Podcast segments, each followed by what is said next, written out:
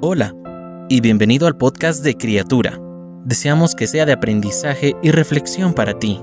Sabemos que después de escucharlo tu vida será aún más bendecida. Bienvenido.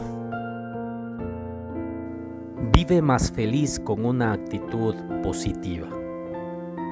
Filipenses capítulo 4 versículo 8 dice, Por último hermanos, consideren bien todo lo verdadero, todo lo respetable, todo lo justo, todo lo puro, todo lo amable, todo lo digno de admiración, en fin, todo lo que sea excelente o merezca elogio.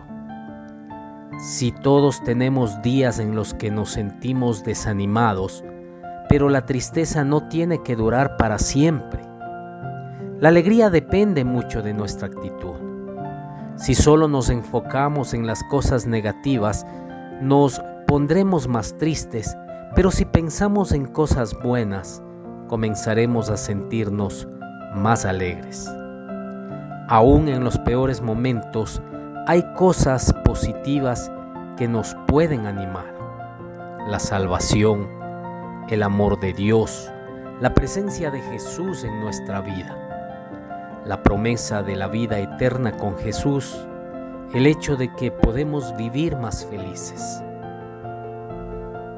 Haga estas tres cosas para vivir más feliz. 1. Haga una lista de las bendiciones que Dios le ha dado y usted se va a sorprender. Número 2 Recuerde dar las gracias cuando alguien hace algo bueno por usted. Número 3. Cuando usted se sienta con una actitud muy negativa, piense en tres cosas positivas.